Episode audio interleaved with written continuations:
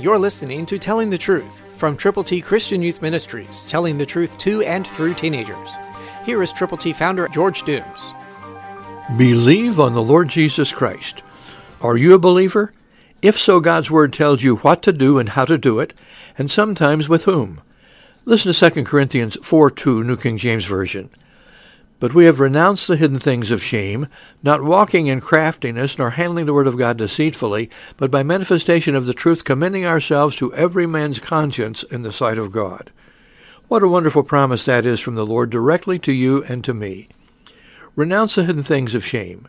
There's a lot of junk in our world. There's a lot of sinfulness that is just around us everywhere, around you and around me. But we don't need to walk in craftiness. We don't need to handle the Word of God deceitfully, but we really need to share the truth. Jesus said, "You shall know the truth, and the truth shall set you free." So we've got the truth to tell, and you can, and I can, and we can together reach people who need to know how much God loves them. And so don't really stop until you've gone as far as you can to tell as many people as possible God loves them, Jesus died for them, and by believing on Him, they can live forever and ever. Who do you know for whom you are concerned? Somebody is out there waiting.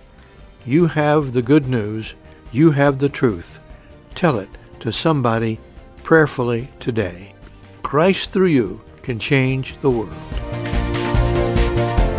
For your free copy of the Telling the Truth newsletter, call 812-867-2418, 812-867-2418, or write Triple T, 13,000 U.S. 41 North, Evansville, Indiana, 47725. Tune in to Telling the Truth next week at this same time on this same station.